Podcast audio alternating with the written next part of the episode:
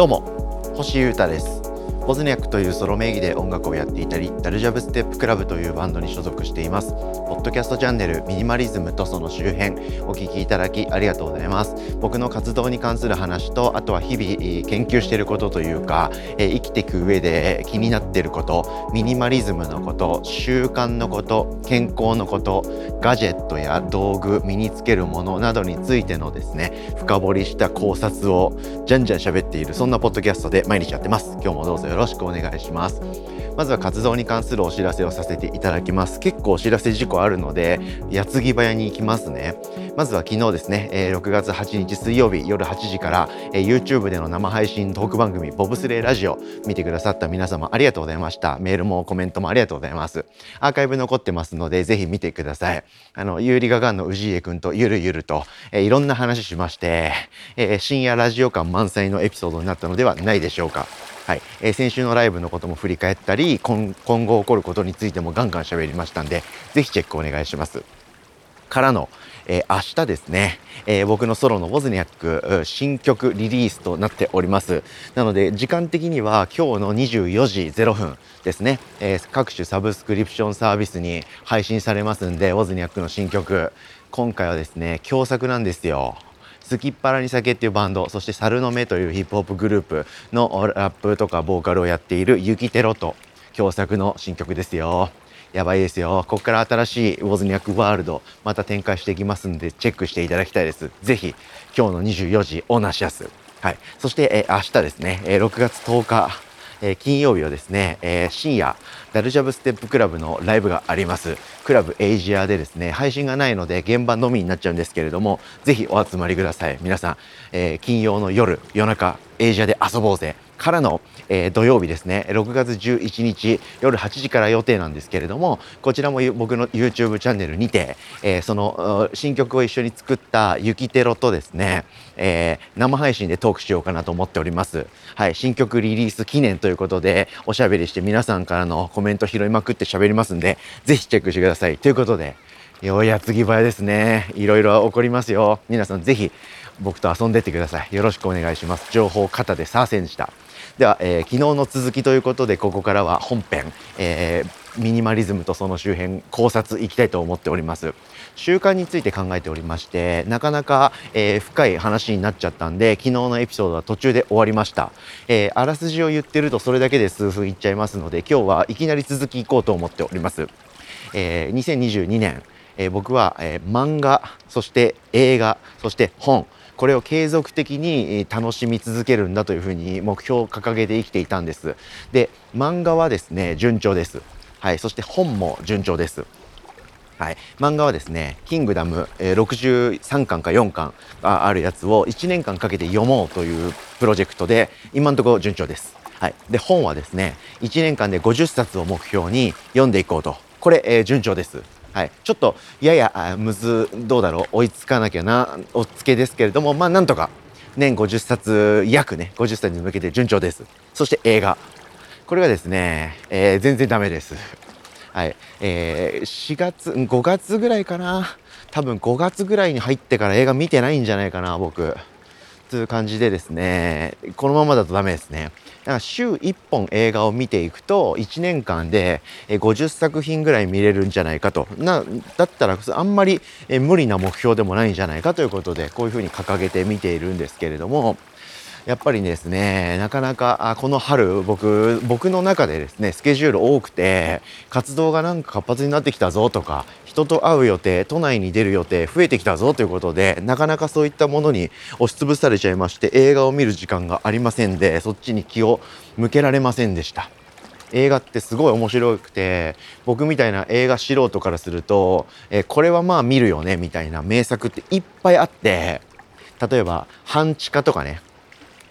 ちょっと前に話題になった名作みたいなバズ作品とかあるじゃないですか。そういうの大体僕見てないんで、ここ数年本当に映画全く見ないで育っちゃったんで、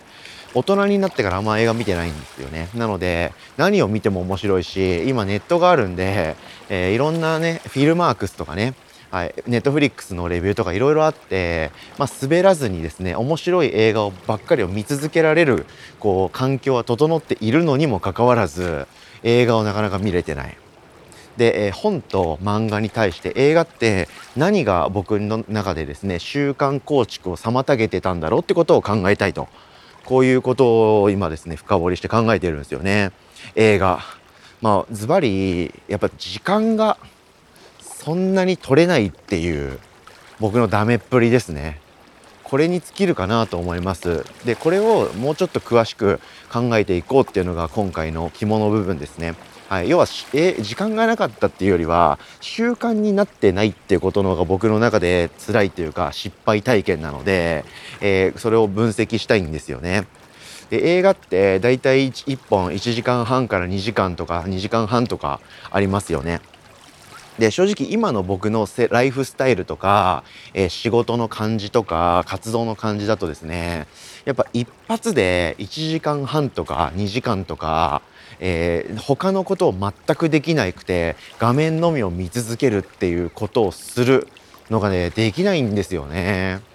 で 2,30 分だったらできるんですけど、まあ、毎日ちょこちょこみたいな。はい、なので YouTube とか見たりとか本読んだり漫画読んだりはできるんですけど、1回で2時間同じものをずっとやり続けると、そして他のことできないじゃないですか映画見てる時って。それがですねなかなかできないなというのが一番でかいところですね。時間的精神的ゆとりが今ないっていうことです。はい、じゃあどうしようかっていうことでいろいろ僕考えてからですね映画を見始めてるんですけれども、実はですねやっぱり映画を一発で2時間見るのは最初から難しいだろうなと僕分かってたんで、 Netflix とか Amazon プライムビデオとかを利用してですね1回で20分から30分ぐらい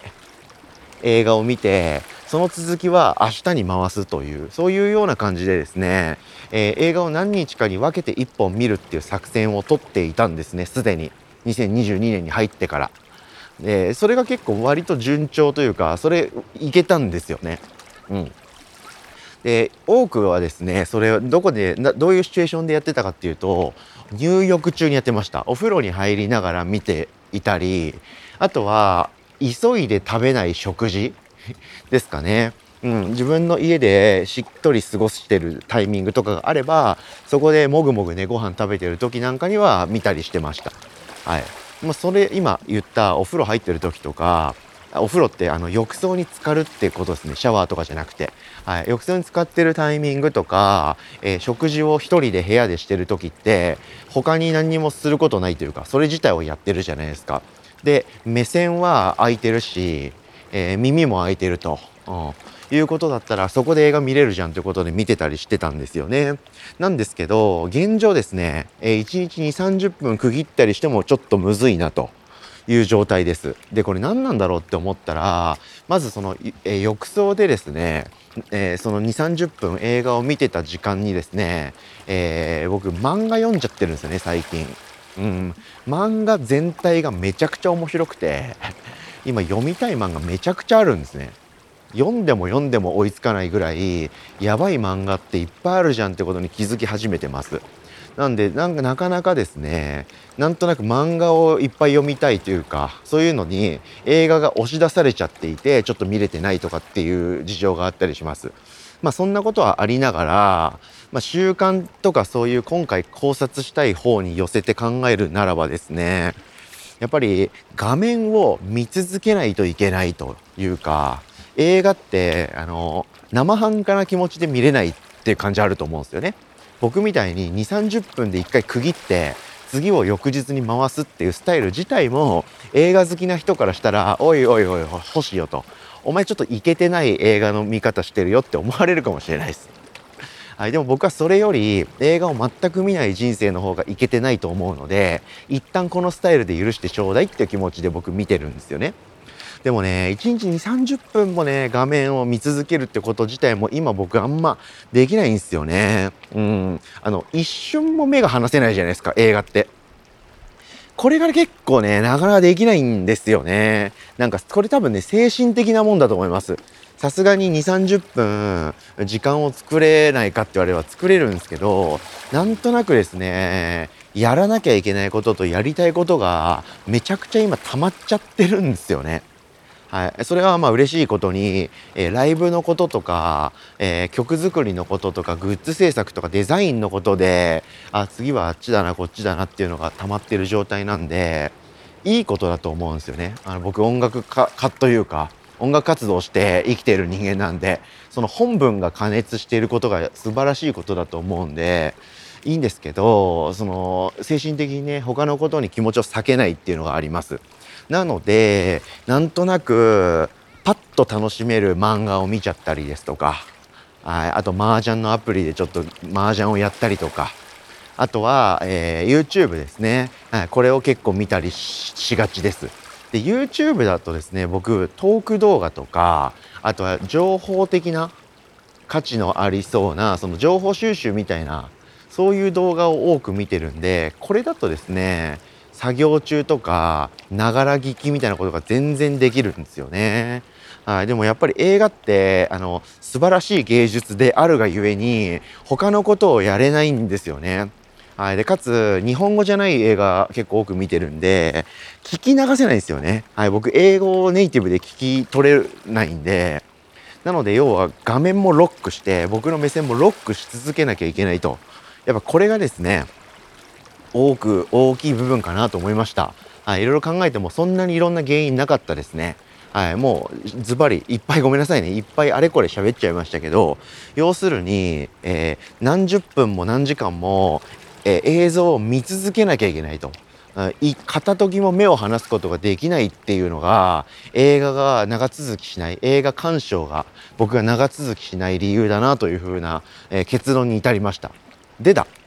これを僕はですね、習慣を結構学んで実践していってる人間なので、僕のそこにどういうふうに落とし込むかっていうことを考えてまして、明確にこれだって決めてることとか、あ、これだったら絶対うまくいくわというふうなアイデアまでは至ってないんですけど、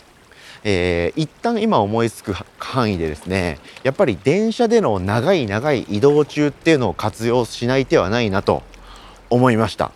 うん。電車に乗ってる時ってもう移動しかしてないので、まあなんか作業とかね、なんかパソコン叩いたりとかってことは全然できるんですけれども、まあ基本的に拘束されてますよね。移動してるっていうことをやってるので、なんでここだなと。で、移動中に僕本読んでて、本は長続きしてるんで、でも僕移住先から都内に出るのにですね、片道1時間から1時間半、2時間弱ぐらい場所によってはかかっちゃったりするんで、この時間って結構膨大にあるんですよね。